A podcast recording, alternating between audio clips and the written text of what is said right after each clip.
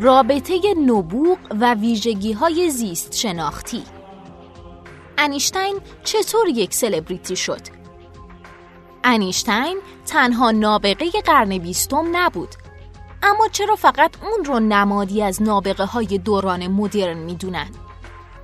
نوشته متیو فرانسیس ترجمه علی رضا شفیعی نسب منبع ایان گوینده اکرم عبدی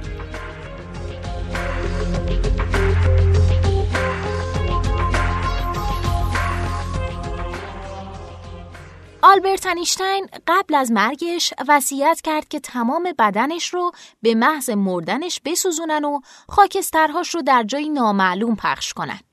اون نمی‌خواست بقایای جسمش به یه زیارتگاه تبدیل بشه. اما وصیت اون به طور کامل اجرا نشد. صمیمیترین دوست انیشتین، اتوناتان اقتصاددان، همونطور که انیشتین خواسته بود، خاکسترهاش رو دور ریخت. اما قبل از این کار تامس هاروی پاتولوژیست اون رو کالبوت شکافی کرد و مغزش رو برداشت. خانواده و دوستان انیشتین از این کار جا خورده بودن. اما هاروی بعد از این کار هانس آلبرت پسر انیشتین رو متقاعد کرد تا با اکراه رضایت بده. این پزشک عجیب و غریب مغز رو تا سال 1998 درون ظرف شیشه‌ای پر از فرمالین در داخل یه جعبه زیر یه دستگاه خنک کننده نگه داشت. اون هر از چندگاهی تکه های کوچیکی از اون رو برای دانشمندان علاقمند میفرستاد. اکثر ما هیچ وقت قربانی سرقت مغز نخواهیم شد. ولی موقعیت انیشتین که نمادی از نابغه های دوران مدرن بود چنین سرنوشت خاصی رو برای اون رقم زد. یه فرد عادی می‌تونه برای خودش زندگی کنه و بمیره. اما یه نابغه و سلول های خاکستریش متعلق به دنیاست. دوران زندگی انیشتین با اولین شکوفایی رسانه های جمعی مصادف بود. اون حتی در طول حیات خودش هم فرد مشهوری بود. هم به خاطر علمش و هم به خاطر حاضر جوابی و خرمن موهای سفیدش. ظاهرا دوران زندگی اون به گونه زمان بندی شده بود که از گسترش روزنامه ها و برنامه های رادیویی نهایت بهره رو بگیره. این رسانه ها نظریات انیشتین رو به گونه گزارش می‌دادن که انگار فقط خود نابغش می‌تونه اونها رو درک کنه.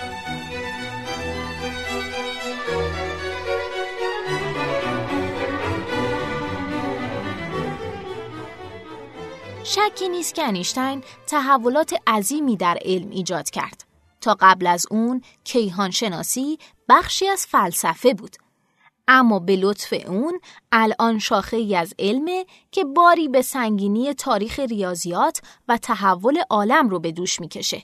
پژوهش های انیشتین همچنین منجر به کشف پدیده های غریبی مثل سیاه چاله ها، موج گرانشی، گرفتاری کوانتومی، انفجار بزرگ و بوزون هیکس شد. اما با وجود این میراث عظیم علمی، شهرت انیشتین بیشتر به علت علاقه فرهنگ ما به ستارگان و مشاهیره. انیشتین از چندین لحاظ برای ستاره بودن مناسبه.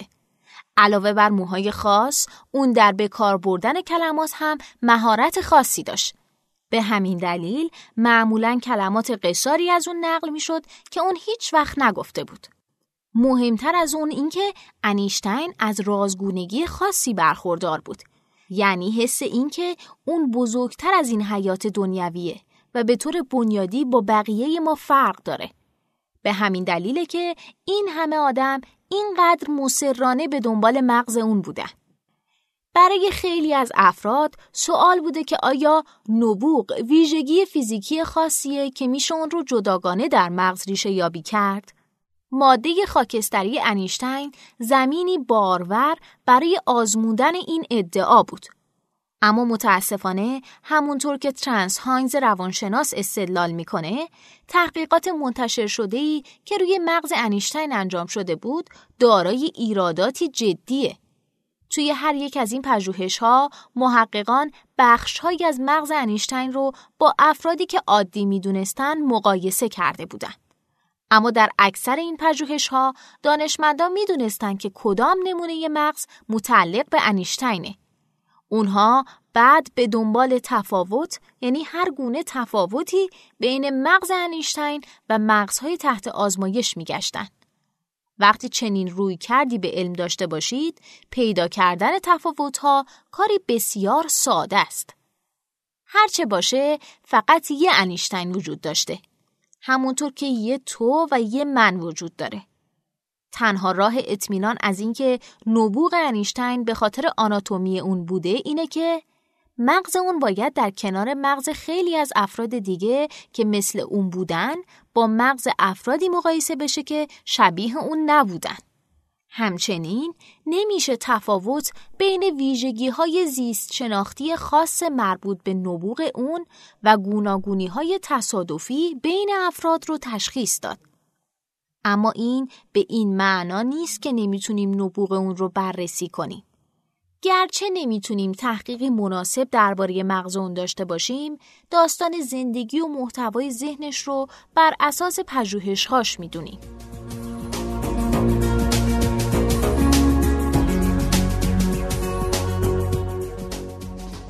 انیشتین رو معمولا به صورت فردی بی آزار و تارک دنیا به یاد میارن که به مسائل دنیوی هیچ دلبستگی نداشت. بیشک اون ویژگی های عجیب خودش رو داشت. مثلا اون گرمکنهایی می پوشید که طی سالها کهنه می شد. چون گرمکنهای پشمی باعث خارش بدن اون می شد. اون علاقه به جوراب نداشت و گاهی در تعطیلات کفش زنانه می پوشید. اما روایت های مرسوم از انیشتین به عنوان یه فرد عجیب و خاص باعث چشم پوشی از علایق سیاسی رادیکال و مشکلات زیاد زندگی شخصی اون میشه. انیشتین سوسیالیستی حامی دولت جهانی بود. اون تا قبل از به قدرت رسیدن هیتلر مدافع خلع سلاح و صلحجویی بود. انیشتین همچنین شدیداً مخالف نجات پرستی بود. و ماریان اندرسون خواننده زن سیاهپوست رو در خونش میزبانی می‌کرد. این در حالی بود که در سال 1937 و بعد از اون ها از پذیرفتن ماریان امتناع می‌کردند. اما انیشتین قدیس نبود. اون به همسر اولش میله و ماریش خیانت کرد و سراغ دخترموش الزا انیشتین رفت. انیشتین بعدها با الزا ازدواج کرد.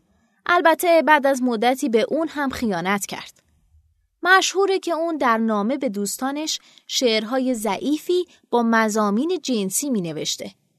اون در رابطه با بچه هاش هم مشکل داشت و این در حالی بود که با بچه های دیگران شدیدن مهربان بود. حتی به کودکان همسایه کمک می‌کرد مشقاشون رو بنویسن. به عبارت دیگه انیشتین هم مانند همه ما مجموعه ای از تناقضات بود فردی بود که گاهی خوب رفتار می کرد و گاهی بد. البته وقایع زندگی این دانشمند مشهور به خاطر موقعیتش بیشتر سر و صدا می کرد. اما اگه انتظار داشته باشیم که این نابغه به طور بنیادین با بقیه انسانها تفاوت داشته باشه، مطالعه زندگی و عقاید انیشتین ما رو ناامید می‌کنه. حالا چیزی که میمونه همونه که شهرت انیشتین رو رقم زد. یعنی علم اون. انیشتن هم مثل نیوتون گاهی معنای نظریات خودش رو دقیق نمی‌فهمید. شاید اگه امروز زنده بود نمی‌تونست به خوبی روش پژوهش و تدریس نسبیت عام رو تشخیص بده. اون در سال 1939 مقاله منتشر کرد تا نشون بده که سیاه چاله ها وجود ندارن و نمی‌تونن وجود داشته باشن. در اون زمان واژه سیاه چاله وجود نداشت اما چندین فیزیکدان اشاره کرده بودند که گرانش می‌تونه موجب بشه تا اشیا روی خودشون فرو بریزن. شهود فوقالعاده انیشتین در این مورد اون رو یاری نکرد. محاسبات اون از لحاظ فنی درست بود اما اونقدر از مفهوم سیاهچال متنفر بود که نمی‌تونست ببینه که اگه چگالی کافی باشه گرانش بر تمام نیروهای دیگه غلبه می‌کنه و فروریزش رو اجتناب ناپذیر می‌کنه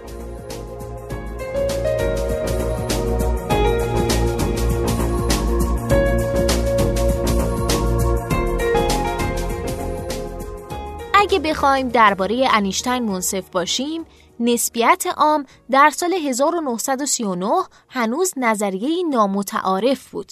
پژوهشگران بسیار معدودی از اون استفاده می‌کردند و روش های مشاهدهی مورد نیاز برای اثبات وجود سیاه چاله ها تو مراحل اولیه خودشون بودن. یعنی ستاره شناسی رادیویی و امواج ایکس. اما انیشتین به عنوان دانشمند ضعف‌های دیگه غیر از سیاه چاله ها هم داشت. اون در مهارت‌های ریاضی چندان وارد نبود و برای حل مسائل دشوار از دیگران از جمله همسر اولش میلوا و دوست خوبش میشل بسوی فیزیکدان کمک می‌گرفت. امروزه اسم چنین افرادی به عنوان نویسنده مشترک مقالات درج میشه اما در اون زمان چنین چیزی باب نبود. مثل هر نابغه علمی دیگه انیشتین هم اگر وجود نداشت نظریاتش به وجود می اومد. نسبیت خاص، نسبیت عام و مدل فوتونی از نور رو شاید کسی کشف نمی کرد. اما بالاخره کسی اونها رو بررسی می کرد. آنری پوانکاره، هنریک لورنتس و افراد دیگه تا قبل از 1905 تا حد زیادی به نسبیت رسیده بودند.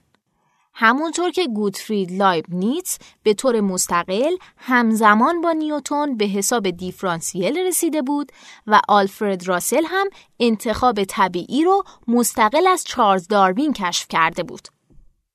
تاریخنگاران علم روزگاری به نظریه مرد بزرگ معتقد بودند. اما امروزه می‌دونیم که ایده های تحول ساز در نتیجه پژوهش چندین فرد با استعداد پدیدار میشن نه اینکه یه ذهن نابغه اونها رو از هیچ به وجود بیاره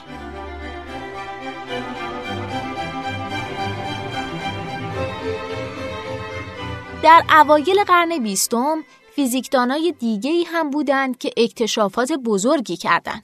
ماری کوری، نیلس بور، اروین شرودینگر و ورنر هایزنبرگ همگی به چیزهای بزرگی رسیدند.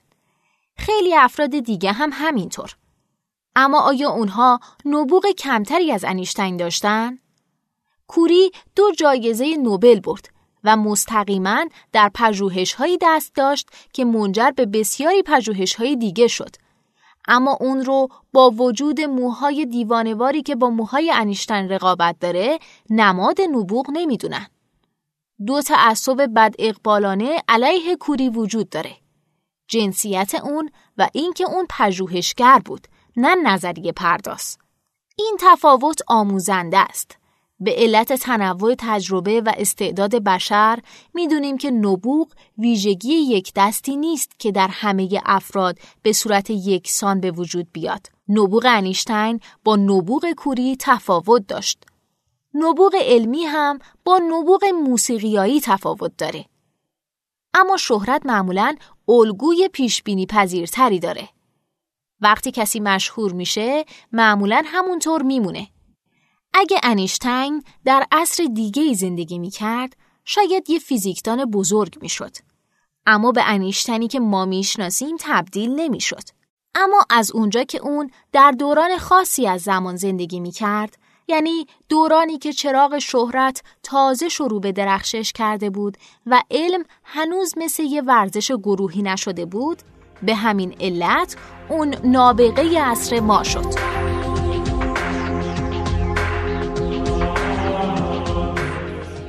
پادکست انیشتین هم به پایان رسید. امیدوارم که لذت برده باشین. اگر شما هم یه ایده جالب دارید که فکر می‌کنید می‌تونه برای بقیه جذاب باشه اون رو در قالب یه فایل صوتی در سایت شنوتو با بقیه دوستان به اشتراک بگذارید. ممنون.